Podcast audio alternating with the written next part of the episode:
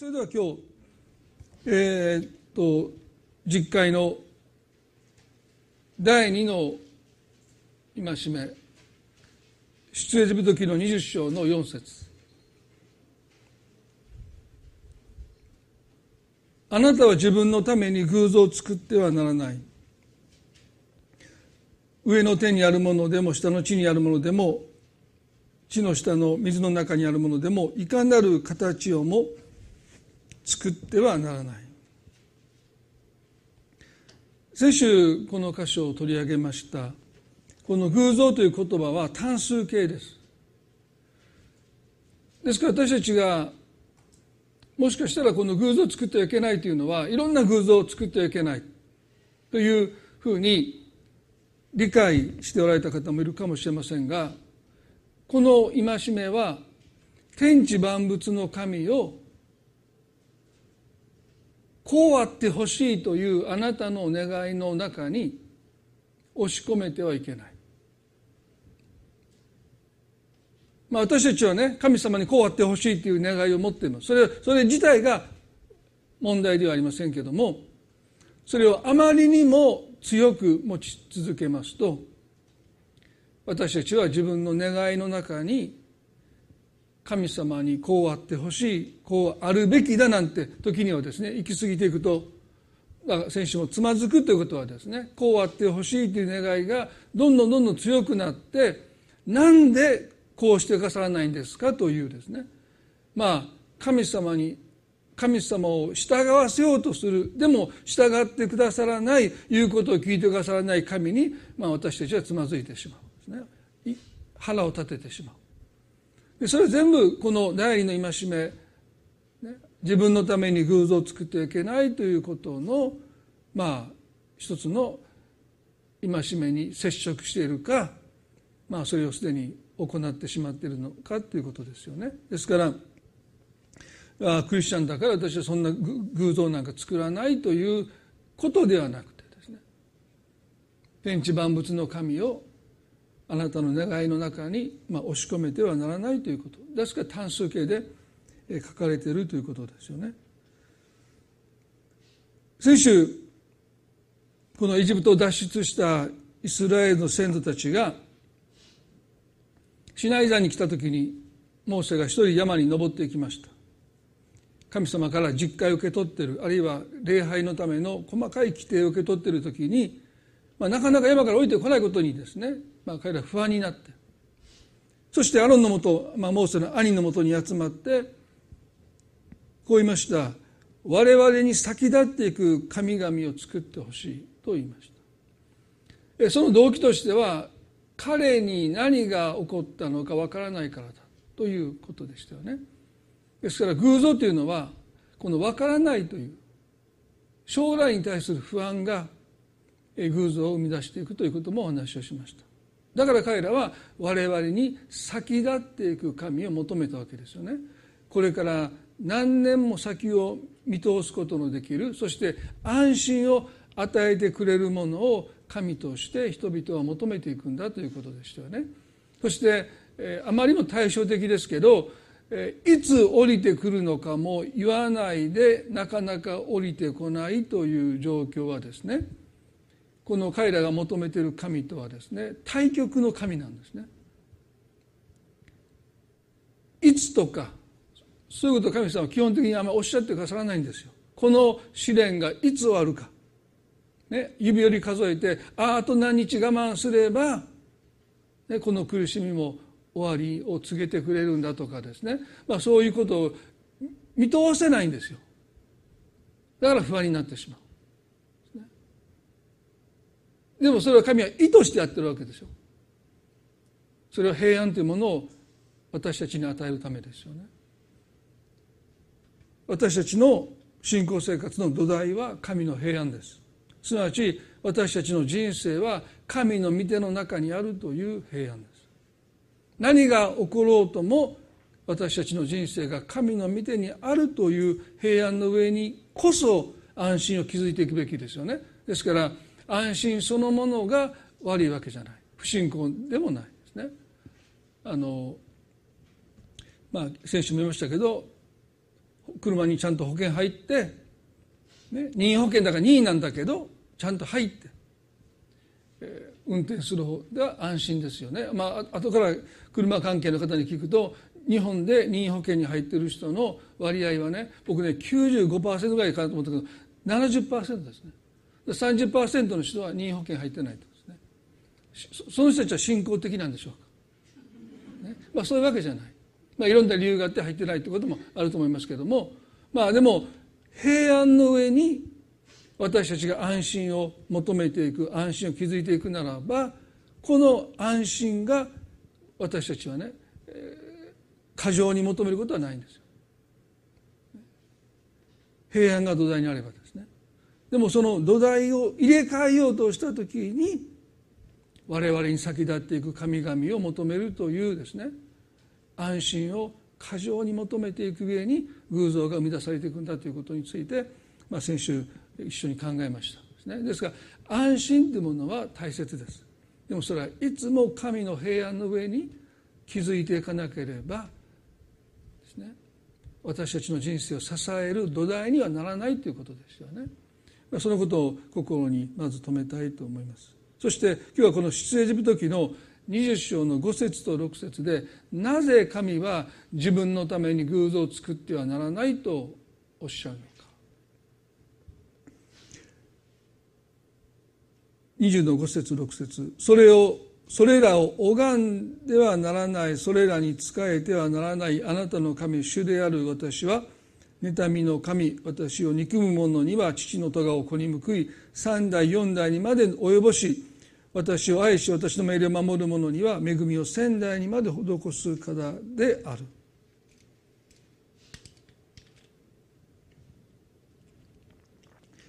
ここで神様は私の像を作ってはならないとおっしゃったわけですよね。他の神々の像じゃなくて私の像を作ってはならない。そしてそれにそれを拝んでもならないし仕えてもならないとおっしゃった。で理由として私は妬みの神だとおっしゃった。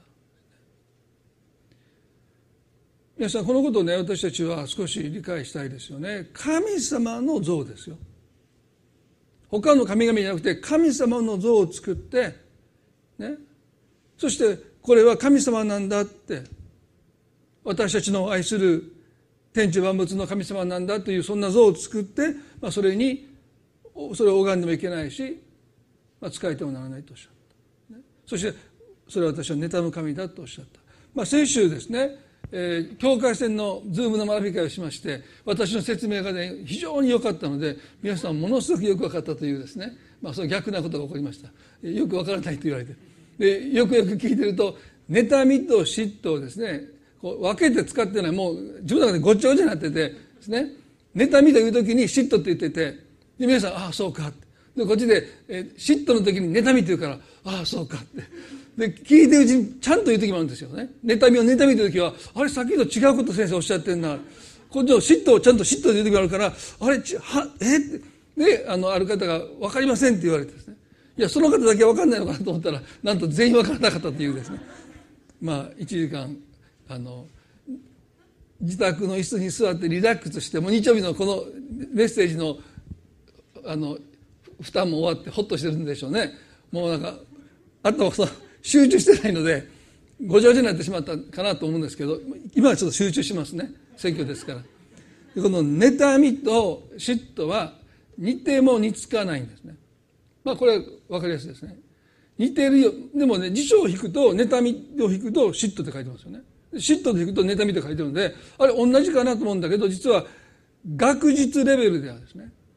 まあ、論文を書いたりするときに、まあ、その言葉を定義するというねその学術もレベルではもう全く違うものとしてそれが使われている。前にも紹介したんですけども、えっと、第百科事典の第2版にですねこんなふうに書いてます。自分が所有したいと望むものまたは所有していると思うものを他人に奪われる際の苦痛の感情所有欲ないし独占欲とそれが侵される危機感が条件だから他人が自分よりも多くのものを持っていると感じるだけでは妬みは生じても嫉妬は生じない。ですから何が違うかというと嫉妬というのは自分の持っているものあるいは自分のものと思うものを人から奪われるその時に生じる危機感ですね。ですからお母さんが子供と歩いてて見知らぬ人が子供の手を掴んで連れ去ろうとした時にお母さんの中に生まれる危機感我が子を連れ去られることに対する危機感から生じるものが嫉妬ですね。返してこの子は私の子供ですって言ってその見知らぬ人から我が子を取り戻そうとするのが嫉妬感情ですね。妬みっていうのはねあ他の家を見てああ立派な家に住んではるな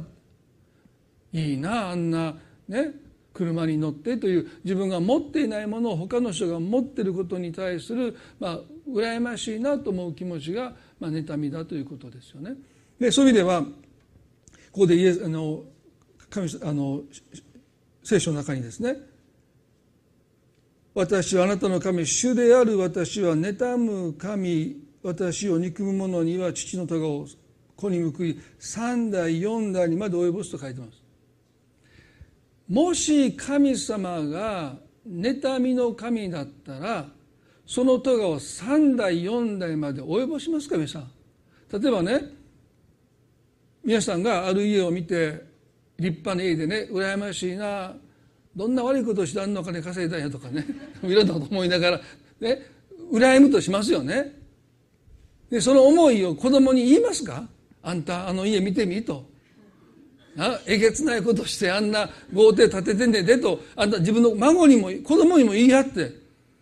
ひ孫にもこれこの気持ち言い合って。そこまでしますか？妬みにはそんな強い感情ないんですよ。腹立つなもうってね。その家の前を通るときにちょっと思うかもしれませんよね。その程度ですよ。もうまさか自分の子供に孫にひ孫までにねそんな思いを伝えることはしません。妬みはね。で嫉妬はどういうものかというと騙されて土地の権利書、ね、それをサインさせられて奪われたらどうでしょう。あの家は本当は私たちのものだったのに騙されて奪われた。そしたらね子供に言いますよ、ね、孫にも言いますよ。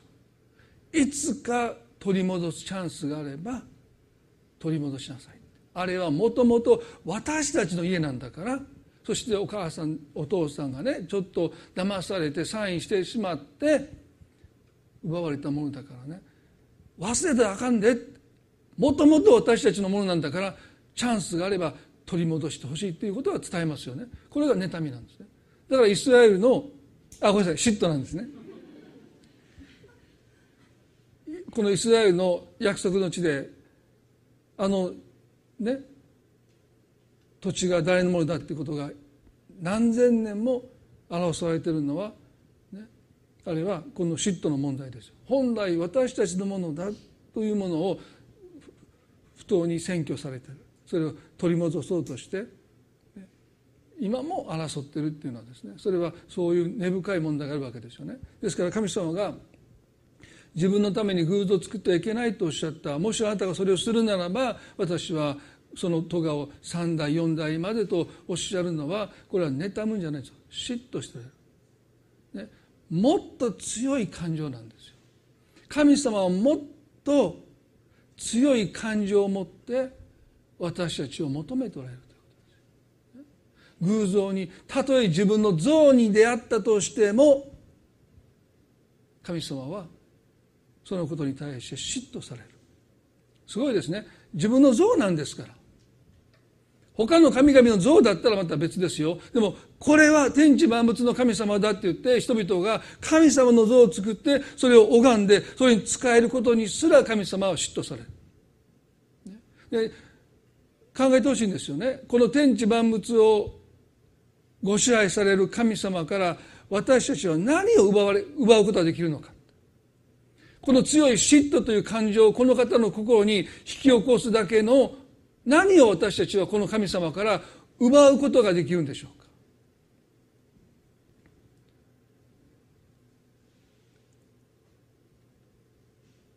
か？アロンが金の格子を作った時にですね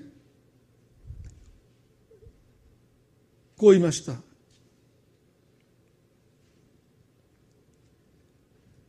出エビ時の31章にこれは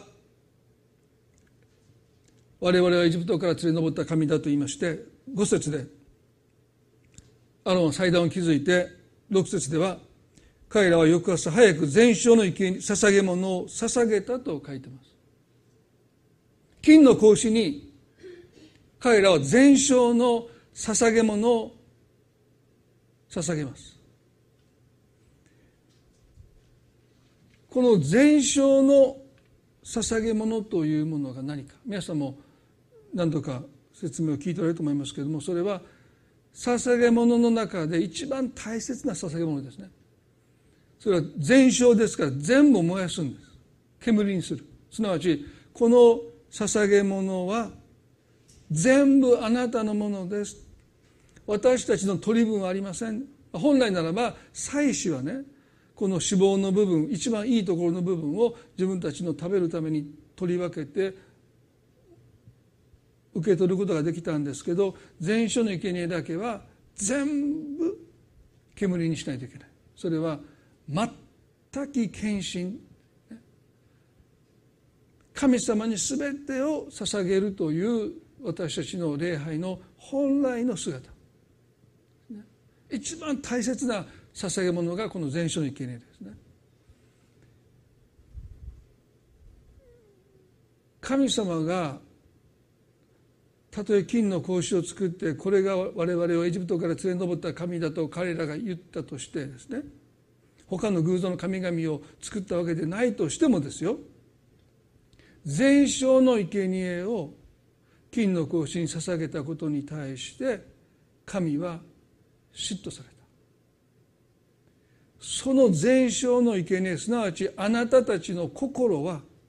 私のものではないかと。もし私たちがこの天と地を作られた神様から何かを奪うことができるとするならばそれは私たちの心です。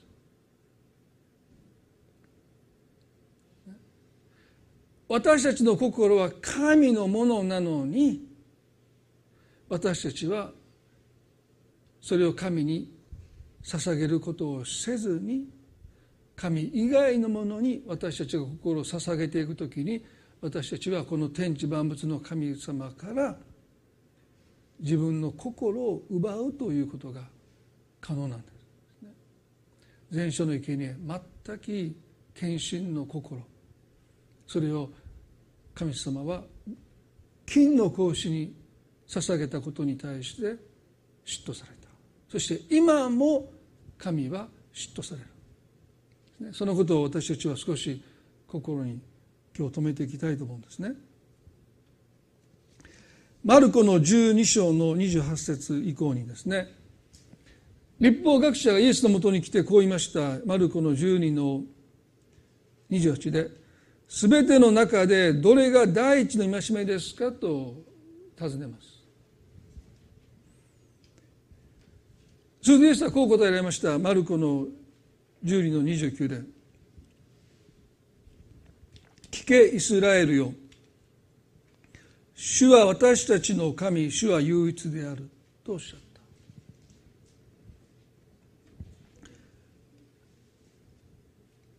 皆さんこのイエスの言葉はですね私たちにとってとっても大切だと思うんですね。マルコの12の。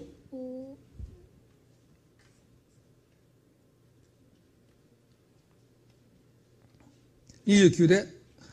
「聞けイスラエルよ。主は私たちの神主は唯一である」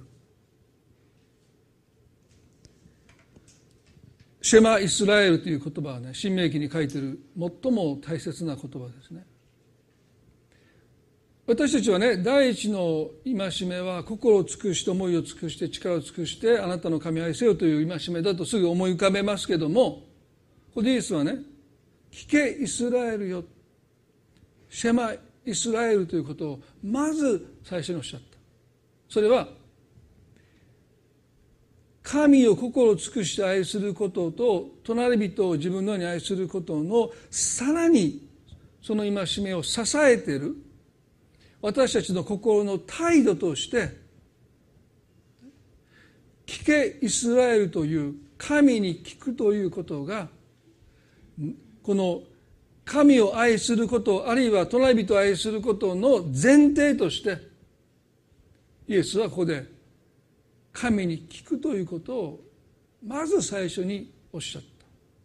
た。それはあなたは自分のために偶像を作ってはいけないというこの天地万物の神をどうして私たちは偶像に置き換えることができるかというと一つの方ですよ。それはね神に聞かないということによって私たちは天地万物の神を偶像に作ることができるんですよ。物言わぬ神として私たちがこの神に聞くということをしなくなった時にもう私たちはすでに心の中で天地万物の神を偶像にしてしまってる神社文化国っていうね皆さんねお参りする人たちはある意味で宗教心を持って、ね、自分よりも偉大なものに祈りを捧げるということ自体は素晴らしいと思いますね。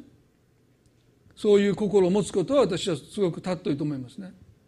でも一つ欠けているものが何かというと聞くということですよ。皆さん本当に神社文学に行ってた方この中におられますけどおられますけどっているでしょうけどね、まあ、僕はあのあのクリスチャン法だったんであの行ってそのことしなかったですけど皆さんなさった方もたくさんおられると思いますけどね聞いたっていう人は見ないと思うんですよね。お祈りはするし、ね、こっちから語りかけはするけど聞くということをなさった方は多分特別な人ですよ。いないと思いますそんなの僕も見たことないです聞いてる人。多分念じてる人いると思いますけどね。聞けイスラエルシャマイスラエルって。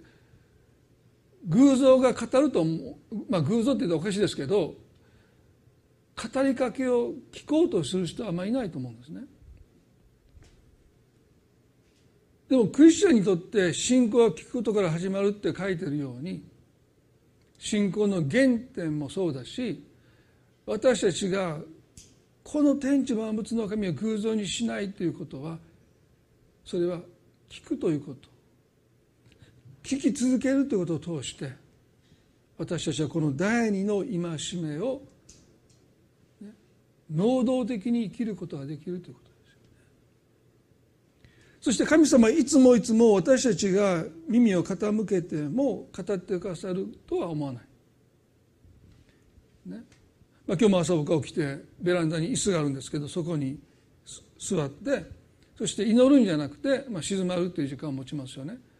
聞こえてくるのはね鳥の声と車の走る音しか聞こえませんでした、ね、今日別に神様私何か語ってくださったとは思えないんですねでも短い時間でも静まって祈らないで聞こうとする心の姿勢を持つこと自体が大切です。だから今日聞いた聞こえてこなかったそういうことはあんまり問題じゃない。いやもちろん聞こえたらいいですよ。でも私は今日聞きませんでした。鳥の音とね、自動車の音しか聞こえなかったですよ、まあ、もしかしたらもっと小さい声で神様語ってくださったかもわからないけど、まあ、私は今日神の声を聞いたとは言い切れないけども。でもあの時間わずかな時間でも静まって祈らないでただ聞こうとするこの心の姿勢を持つ時に私たちは神を偶像にしないんですよ。物言わぬ神として私たちがねこの方を偶像にしてはならない。だから聞こうが聞く聞けないっても聞こうとする時間を持つことが大切ですから皆さん静まるというのはそういうことなんですよねイエス様だってあのイエス様だって静まって父なる神の声を聞こうとなさった私たちはもっとこの静まるということを大切にしたいですよね。神に聞くということの大切さを覚えたいです。最後にこの第一サメル記の15章ですね。少しご一緒に具体的な例としてみたいと思いますけれどもこの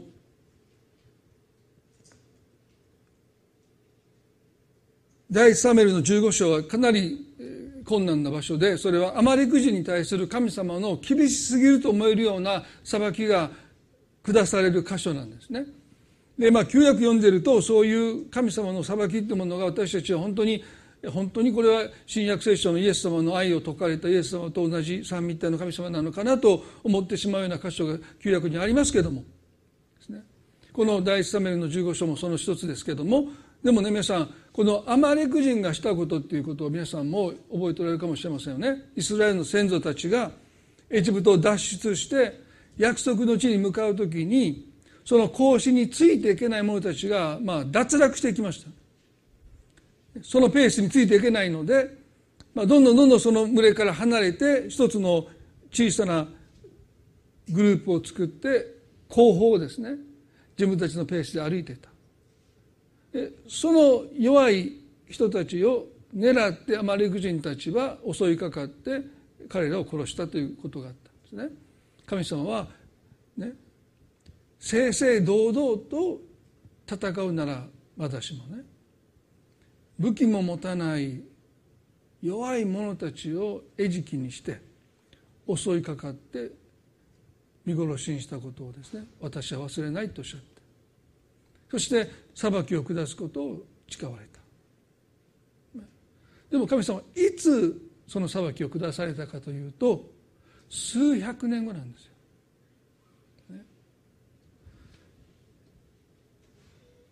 私たちは神様が裁きを下すことを知っていますけれども自分の身内が殺されたものとしてこの神の裁きを考えるとあまりにも遅いですよ。だからどの立場で神の裁きを私たちが見るのかによって全然違って見えますよね。ヨナもそうですよね。アッシリアの国はやがてこのイスラエルを滅ぼしてしまう国ですよ敵なんですねでそのニネベの町首都ニネベに行って悔い改めを語れと言われた時に彼は行きたくないって言った。らそうそうですよ。敵なんだから。そして彼は逃げるわけですけどやはり神様に捕らえられて彼はニネベの町に行って悔い改めを語ったところ。多分彼はね私の言葉をねお前たち絶対応答するなよって多分思いながら語ってると思いますよね。でも罪の悔い改めを語った時に人々は応答して王までも布告を出して断食をして悪から立ち返ろうとしたその時に神様はこのニネベの町を滅ぼすことを思いとどまれて憐れめた時に怒ったのはヨナですよね。なんでですかって。なんであなたはこの敵を滅ぼしてくださらないんですかって。ソドムとゴモラもそうですよね。神様がそのソドムとゴモラの罪があんま甚だしくひどかったので裁きを下すために下っていた時にわざわざアブラハムを訪ねて彼の取りなしを神は求めてくださった。そして10人正しい者がいれば私はその町を滅ぼさないとおっしゃった。アマレクに裁きを下すとおっしゃった神が数百年も経ってイスラエルの最初のサウロにその働きを託された。それまでの間は、ね、当事者から要は被害者になった身内からするとねいくらなんでも神様遅すぎますよって。私たちの生きてる間にアマレク人に裁きを下してくださらなければ報われないとかね。ですから本当に神様は待って待って待って待って待ってなんとか彼らが悪から立ち返るのを忍耐を持って待ってくださったけどついにこのサウロにアマレク人への裁きを託された。厳粛なことですよ。数百年待った人たちのその思いをそこに込められてようやく義が打ち立てられる。人を動かした罪に対する裁きがようやく下るという時ですね。それはとっても厳粛なことですよ。でもこのサウロはですね神様の言葉を軽く扱いました。全てを滅ぼさないといけなかったのにその家畜それも特に超えた者たち家畜をですね彼を惜しんだと書いてます。第一サメルの15の9でサウルとその者兵たちはアガクと肥えた羊や牛の最も良いもの子羊と全ての最も良いものを惜しんでこれらを誠実しようとしなかった。ただつまらない値打ちのないものだけを誠実したのである。主の言葉がサムエルに臨んだ。私はサウルを王に任じたことを悔やむ。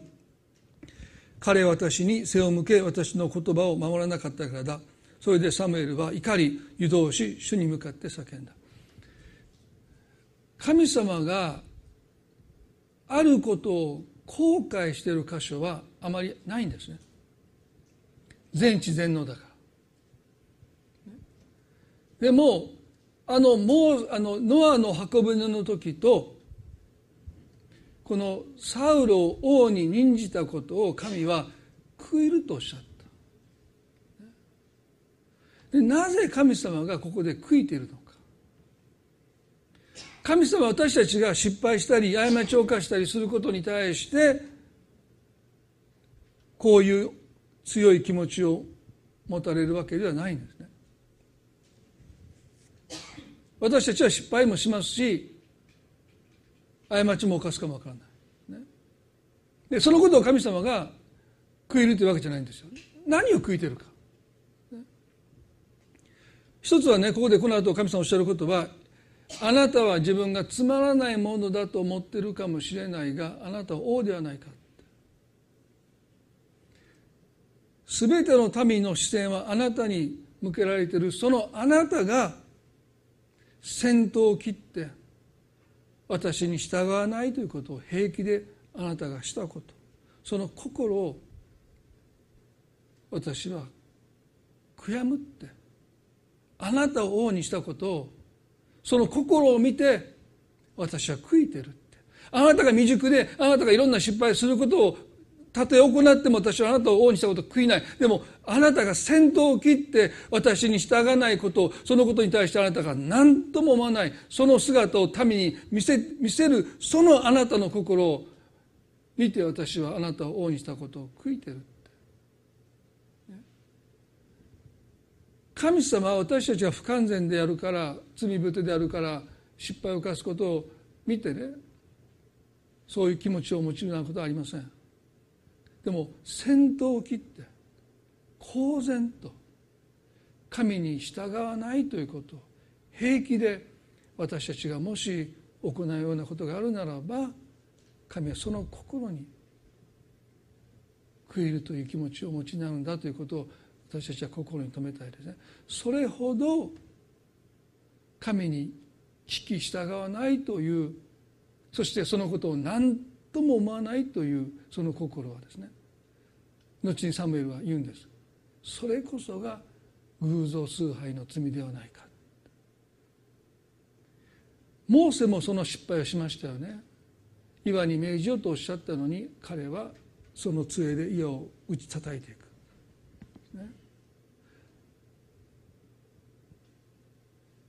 民の目が注がれているリーダーが自ら神に従わないということを平気でやってのける。そのことをですね神様は非常に重く受け止められた。それは偶像崇拝の罪なんですね。神に私たちはね100%聞き従えるかというとそんなことは無理です。でそれはそれが問題じゃないんです。私たちが、許しなさいと言われても許せない神様はなかなか許せませんって。そう葛藤することを許せないでいるということ自体が問題じゃない。それは私たちの弱さであってですね。それが偶像崇拝の罪ではないんです、まあ、最近私の妻が書いたエッセイにもそのこと書いてましたね。許せない自分をまあ自分で抱きしめる。それは神様の心だと思うんですね。それは偶像崇拝の罪じゃないんですよ。偶像崇拝の罪は従わないことを是とするですね。なんで従わないといけないんですかという許せないんですって言って悩むことはいいんですよ。なんで許さないといけないんですかと許さないことを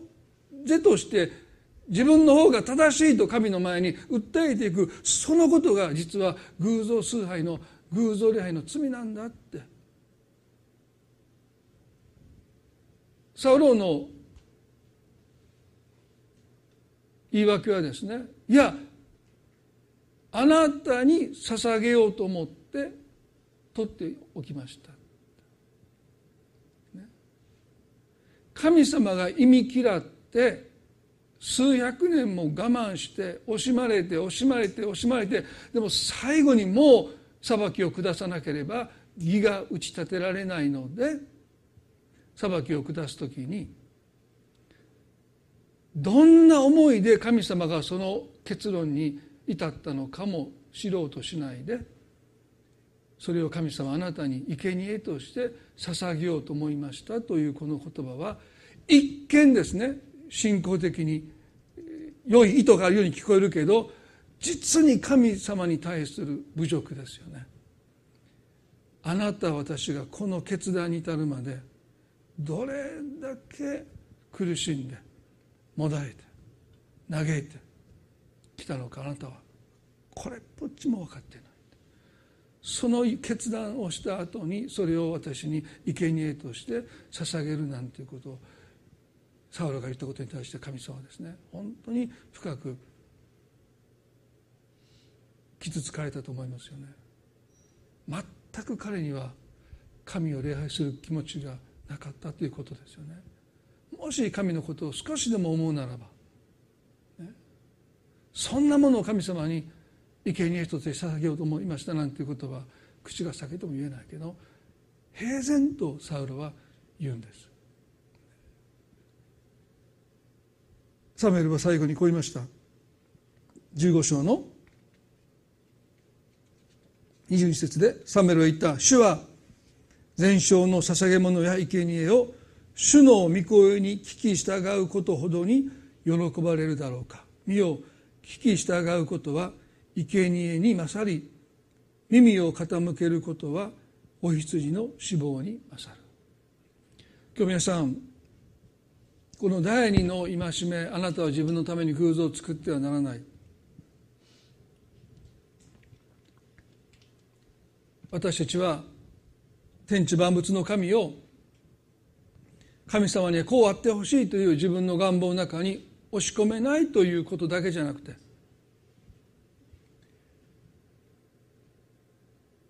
この神を像に物言わぬ像にしないために私たちにできることは聞くというその心を持ち続けること。耳を傾けることを通してこの神は像ではない今も生きて働いてくださる幕刀の神様だということを私たちが心の中でこの神を神として崇めていくために決定的に私たちに求められるのは聞くということをこの方に絶えずしていくことですよね。それは毎回毎回神様が語ってくださらなくても問題ない。静まって神様に耳を傾けていくということそのことを皆さんが習慣とされていくならば私たちはこの神を像にすることは絶対にありません生きて働いてくださる神様として私たちはこの方に礼拝を捧げることができる。ですからどうぞ皆さんの生活の中で時間を見つけて短くてもいいですよね。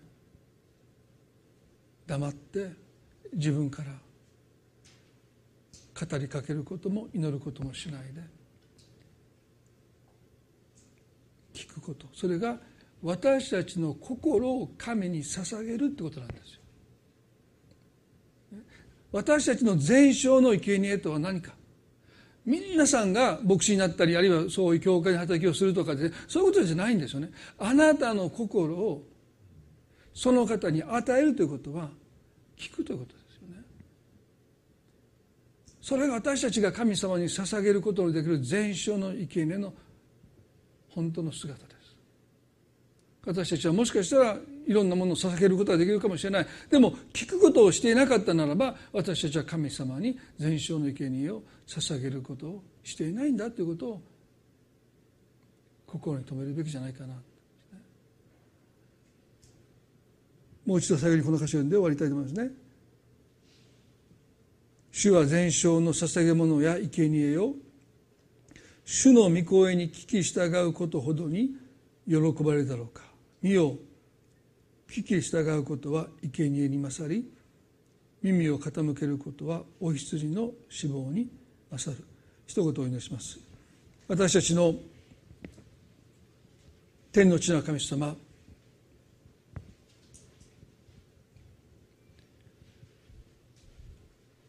あなたの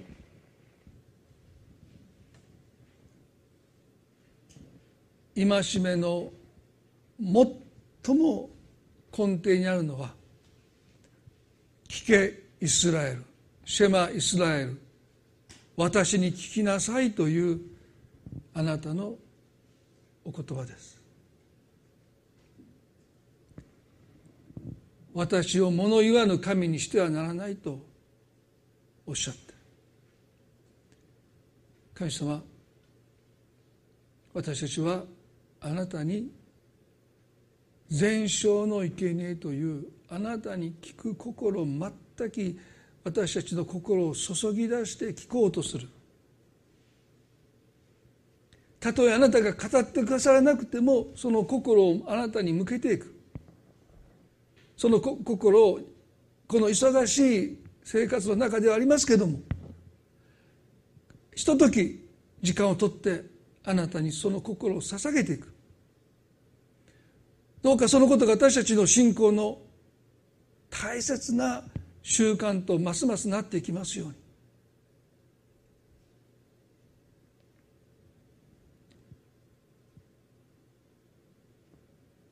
そうして私たちはこの第二の戒めを受動的ではなくて能動的に生きることができる。そして神様は嫉妬するほど私たちのその心をその心をご自身に向けることを聞こうとするその心を神様はどんなものよりも求めておられることを今日私たちは心に留めたい。あなたのどんな犠牲よりもどんな奉仕よりもどんな働きよりもあなたがその心を神に向けるという。聞こうとするその心を神様は何よりも求めておられます。神様私たちは何にそんな心を捧げてきたのでしょうか。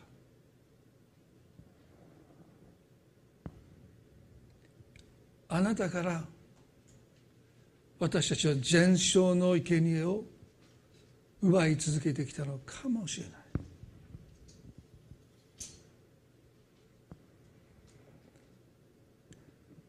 私たちの中には内なる自分の声があります。その声ばっかり聞いてるのかもしれない。その声に心捧げ尽くしてきたのかもしれない。もしそうであるならば私たちはあなたのものであるはずの全焼の生贄をあなたから奪い続けてきたのかもしれない。あなたは自分のために偶像を作ってはならないとおっしゃった。主よ神様今日私たちは私たちの心をあなたのものです。あなたに聞くということを私たちの全書の生贄として捧げることの大切さを私たちが知ることができますように。それを神様が求めておられるんだということを今日もう一度理解することができますように。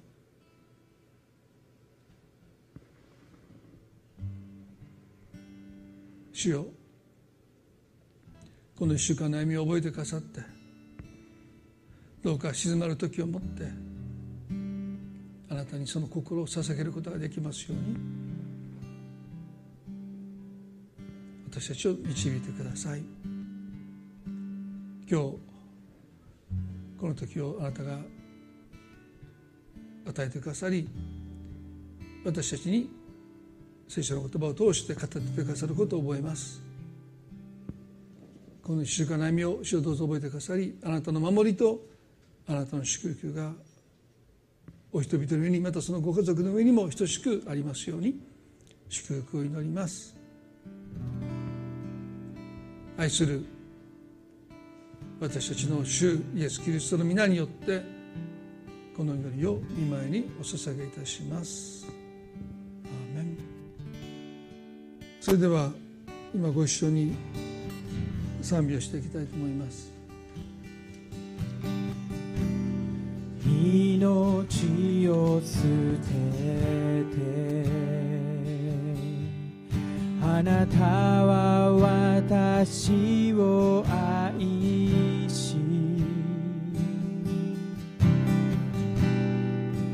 大な恵み。私に示された主よ。あなたの心を私に与えてください与えてください。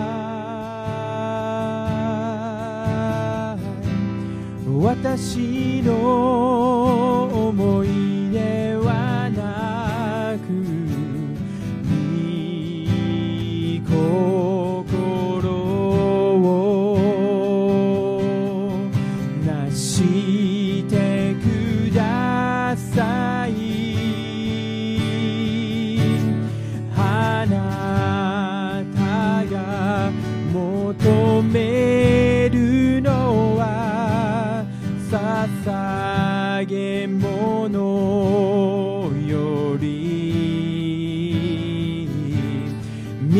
御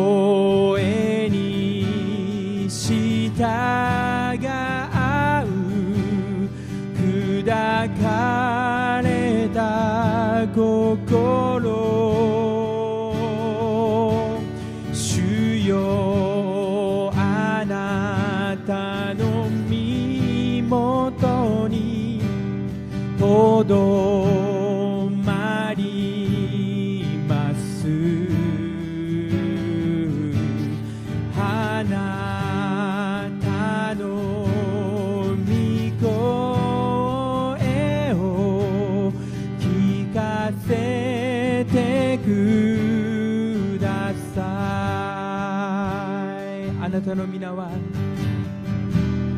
あなたの皆は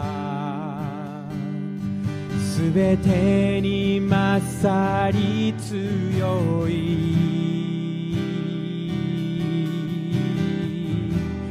身を避けるもの。決して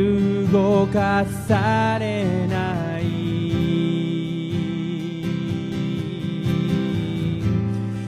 霊に生かされて今歩き出します。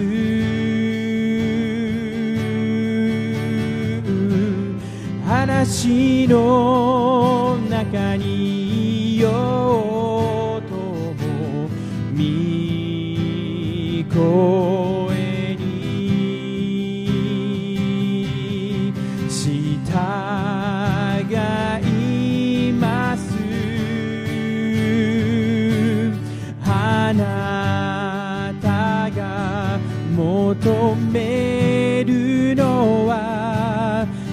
捧げ物より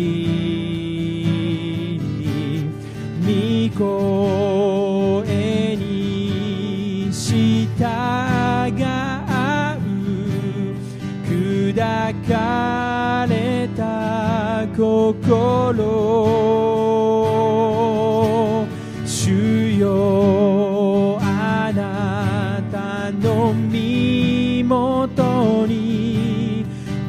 止まります。あなたの御声を聞かせてください。あなたのあなたが求めるのは捧げ物より御声に従う砕かれた心。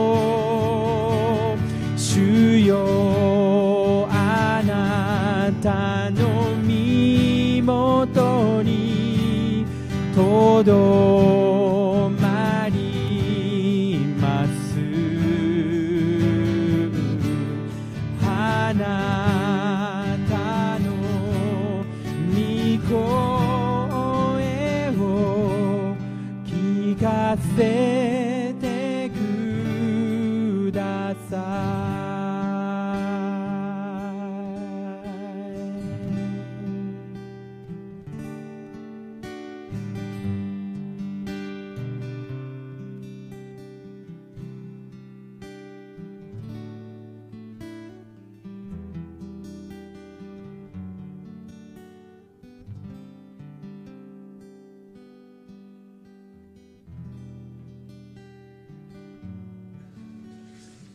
神の声を聞くなんていうことは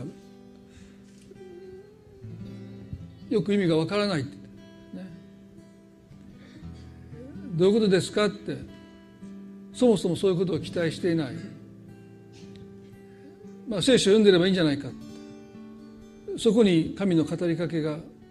あるではないかというふうに考えている人もいます。でもそれはそれでいいと思うんですね。本当に聖書を通して神様が語ってくださることを期待して耳を傾けていくことも一つ。そして時に静まって神様に心を傾けていくということも私たちは大切にしていきたいなと思いますね。ですから基本は聖書に聞くということですけどもそれだけじゃなくて生活の中で静まるということも同じように大切にしていただきたいなその時に私たちと神様との関係が明らかに。私たちがついていくというですね。羊は私の声を聞き分けるとイエス様おっしゃったその声をもっともっと私たちが音な声なき声ですけども聞きながら神様についていくという信仰の歩みが深めていけば素晴らしいなと思いますね。ですからどうぞ漠然とっていうよりはもちろん聖書に聞いていくことと静まる時を大切に持っていただきたいなとそんなふうに思います。それでは今朝これで礼拝を終わりたいと思いますので、えー互いに挨拶を持って終わっていきましょう。